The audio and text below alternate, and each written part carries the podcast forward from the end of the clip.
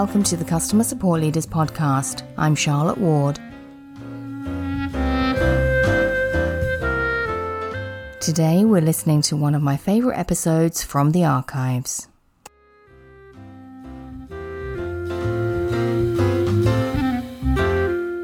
I'd like to welcome to the podcast today Cynthia Ng. Cynthia, it is lovely to have you join me for the first time. Thank you so much. Um, first of all, would you like to introduce yourself? Yeah, sure. So my name, um, Charlotte said, is Cynthia Ng, uh, also known as Artie or Artie Chan, depending on which social media channel you might find me in. Uh, I'm a, currently a senior support engineer at GitLab. Thank you so much. Short and sweet, but thank you so much, Cynthia. Listen, um, I was super keen to have someone from GitLab come and join me to talk about the topic for this week, which is knowledge management.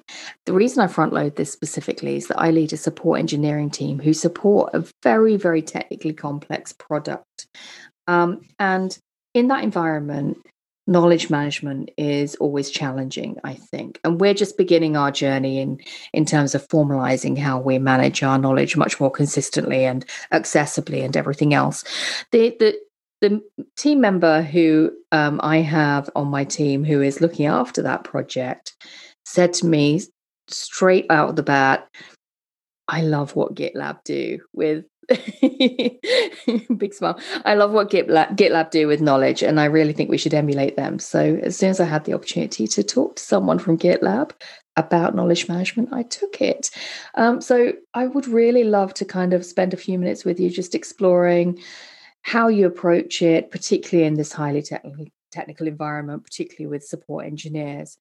Um, and, and see where that conversation takes us. So so maybe we start at the beginning. What do you think are like the particular challenges for this for this sort of more support engineering role? Um, yeah, I mean, I definitely think that um, even though even at GitLab, you know, we we do have some kind of pro- procedural things where you can say, hey, if this person has this kind of problem, start here, go through these steps. Um, for the most part, you, can't do that. There's just, you know, especially in a very technical environment um, and with, uh, you know, a combination of products. So GitLab has a SaaS cloud hosted product, but also has uh, what we call self managed. But most people would think of as kind of like a self-hosted product, right? And you can imagine GitLab being run on any kind of infrastructure you can think of under the sun you know? And how do you resolve those problems mm. when you know it you can even be running a gitlab runner on windows or mac you know? Like like it's not just even linux based systems anymore that you're talking about. It could be kubernetes could be almost anything like really. Um and so you know you it's very very difficult to you know rely on what a lot of i would say support teams rely on which is like macros and like i say kind of more procedural workflow pages and mm. we certainly have some of those um, and we certainly use macros for efficiency purposes you know like even uh, like a, a short greeting you know or a salutation or you know your typical hey it looks like it's been resolved you know i'm going to close the ticket kind of thing mm-hmm. like hmm. all of those kind of more repetitive things even gitlab definitely uses macros for um, but in terms of trying to kind of share knowledge on how do you troubleshoot a specific topic and for those who don't know gitlab is has this you know really ambitious vision and goal to be the single DevOps product for any given company. So you're talking about features that range everywhere from you know just the Git repository all the way to how do you do uh, security scanning and so so even just within the GitLab product, you have this whole range of topics and you literally cannot be an expert in all of them. One of the things we actually remind support engineers about is that don't you like don't feel like you have to be an expert in everything. If you need to mm-hmm. ask for help you know do it. Like like there's no reason not to. So so one of the things that we try to do is try to encourage people to keep in mind that yes we try to you know keep all our knowledge and share it and everything but it's it's it is really hard. Um so i don't think any company any any organization has ever done trying to figure out how to manage that knowledge. Mm. um so so i guess so i guess what you're describing then like partic- the particular challenge is is i think then exactly what I, I see in my own team, which is that it's a low level of repeatability.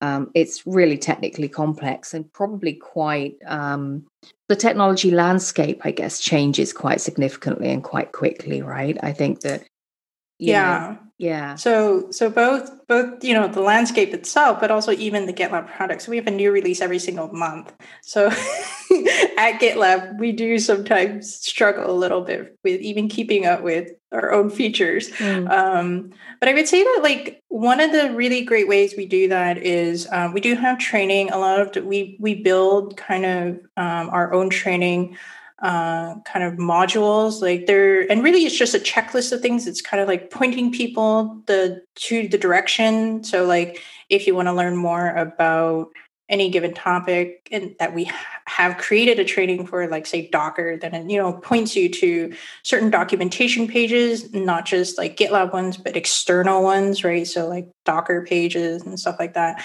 Um, and then it would kind of walk you through just a little bit um, mostly by again pointing you to different places to um, kind of gather that knowledge and learn more about the topic.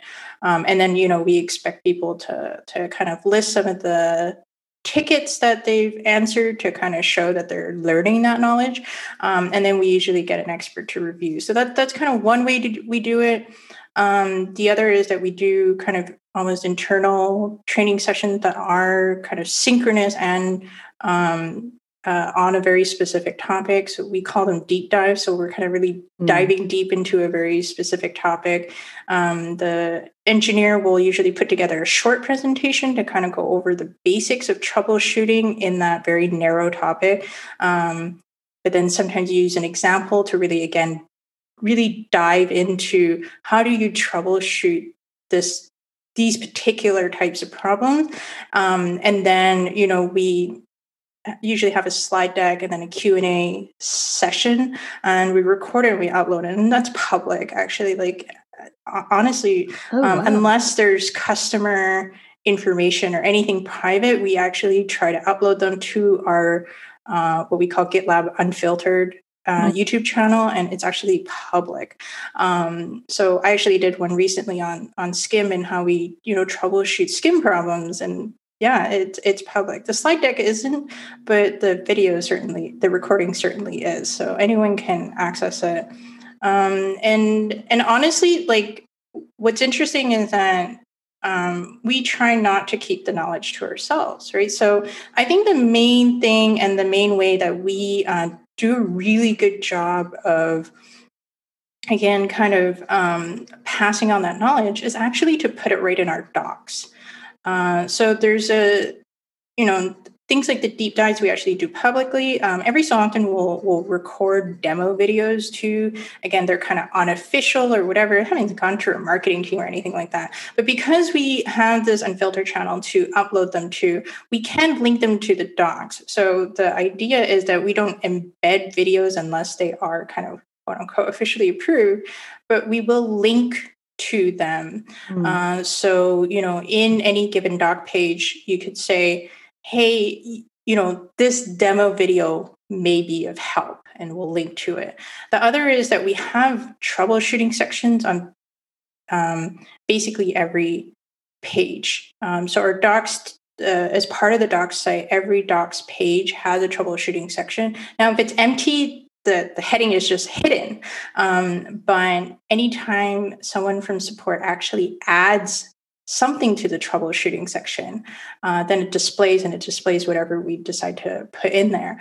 Uh, and that's been super helpful because even within support, like I say, there's so many topics, but I can go to a docs page and if someone, especially if like someone encounters a specific kind of error, we almost do it FAQ style. It's like, hey, if you encountered this error, you know, go look here for the problem, or here are some possible causes and stuff like that. And so we're actually not only making it possible for customers to self-serve but also for support to self-serve mm. in a hmm. lot of ways and and kind of really make that uh, knowledge transparent um, and kind of push it out of even just a ticket right and and out of our brains specifically. That's the important thing isn't it? Getting it out of heads somewhere where it's accessible and and just persists for as long as it's relevant right? I think that that's really a big a big focus for my own docs journey right now is how we get stuff out of people's heads.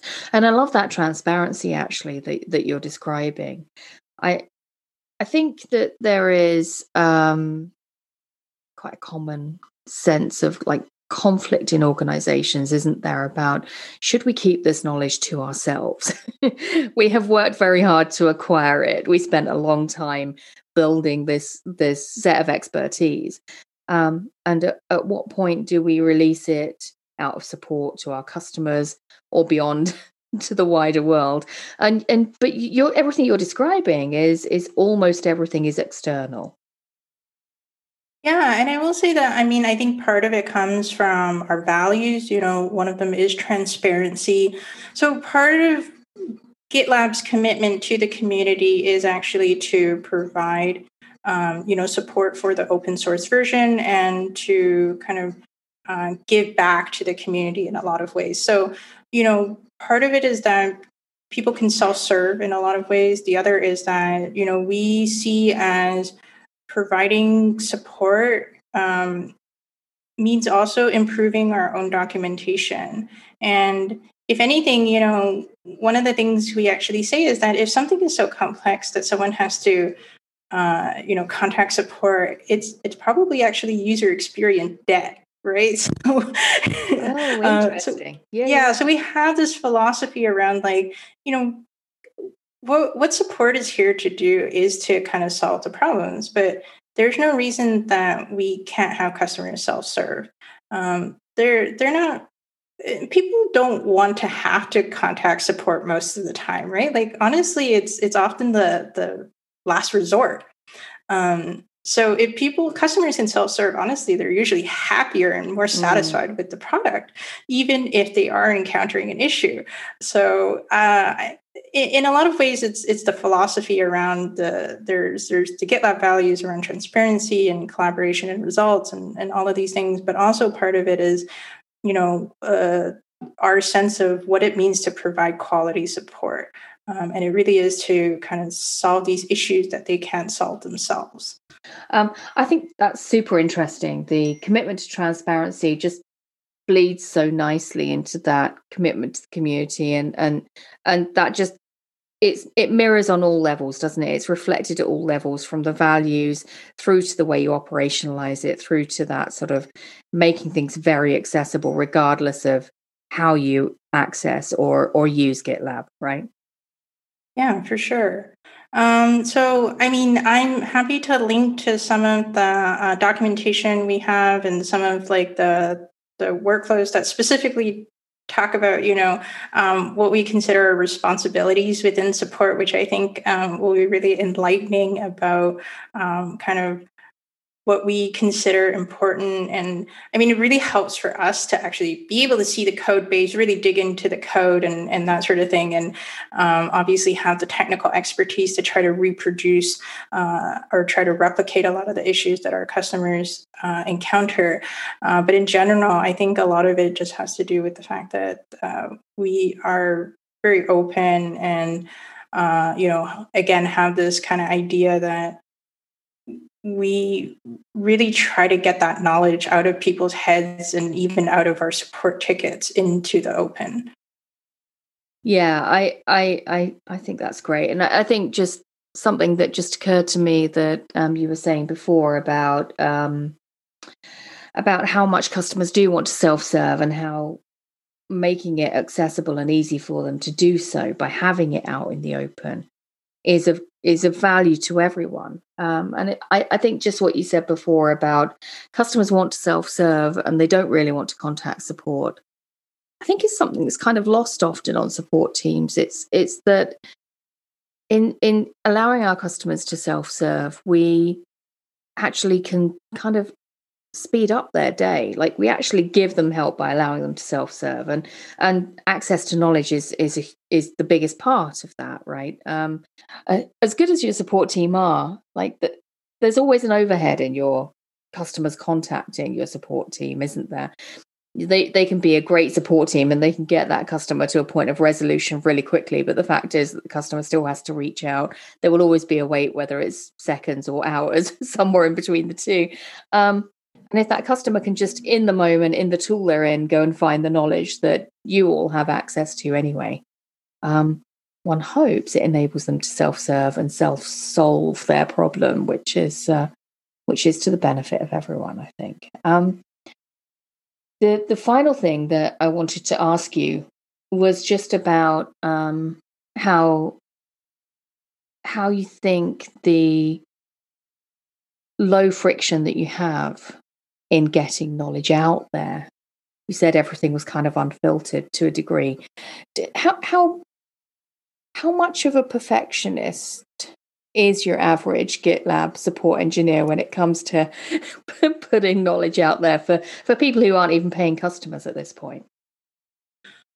Um, I would say that it, I mean, it varies between engineer to engineer. Um, but honestly, you know, we usually say the most important thing is to get the knowledge out there, uh, especially if it's a problem that has kind of cropped out with a specific release. Then, you know, we want to make sure that knowledge is out there as soon as possible.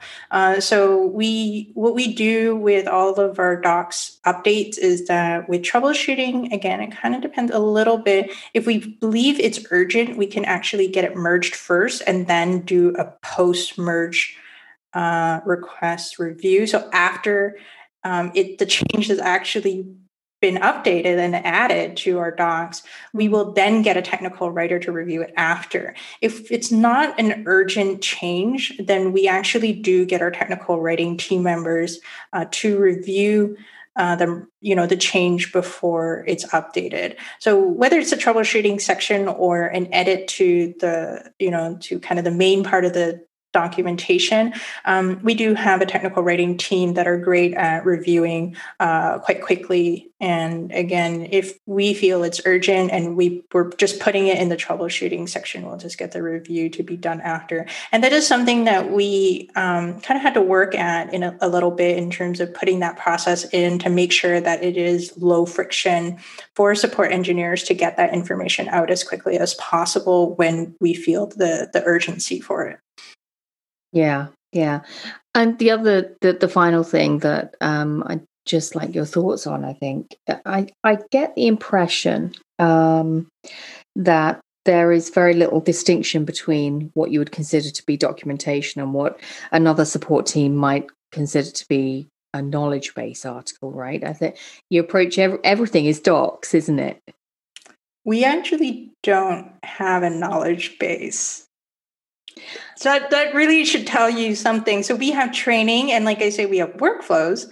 Um, and our workflows are again more around process, internal process, right? Like um, some of the kind of administrative stuff. We have things like you know just guidance on hey you know how to how to work tickets and and how to do these things and and whatever else um how where you can get infrastructure testing you know instances for AWS or you know Google mm. you know clusters and, and all this other stuff right? So so there's definitely internal knowledge for the team that we have documented separately in our handbook. Um, but in terms of any kind of knowledge related to the product itself it's it's in the docs. It's in bug issues are in the project like you know for developers and product managers to review there's there's no there's no separate knowledge base at GitLab um, to to you know say whether there's an issue or anything again if there's an issue it's it's in the project tracker for the development team for the product team to to look at and review mm. um, and that is actually one of the nice things about being able to have that open because then we can also point customers um, and they can see our communication with the development and product teams mm. Yeah. So so I mean everything just has that single access point, doesn't it? There's no like real fragmentation in that sense to to the knowledge. customers and and open source community all know where to find the thing that they're looking for. Yeah, and um, what we call the single source of truth is very important to us. Um, and so uh, we do definitely try to keep it uh, all in one place. And, and like I say, it's it's kind of actually really nice to just be able to look at the documentation as a support person and, and be like, oh, I can see like what other people have encountered and how and and what might be the root cause for for certain errors or certain um, you know issues that you encounter because often you'll end up with a symptom but understanding what the root cause of something is can take quite a lot of time to dig in and if someone else has already done that work then then it's there and it's great and it saves you a lot of time That's it for today. Go to customersupportleaders.com forward slash 212 for the show notes, and I'll see you next time.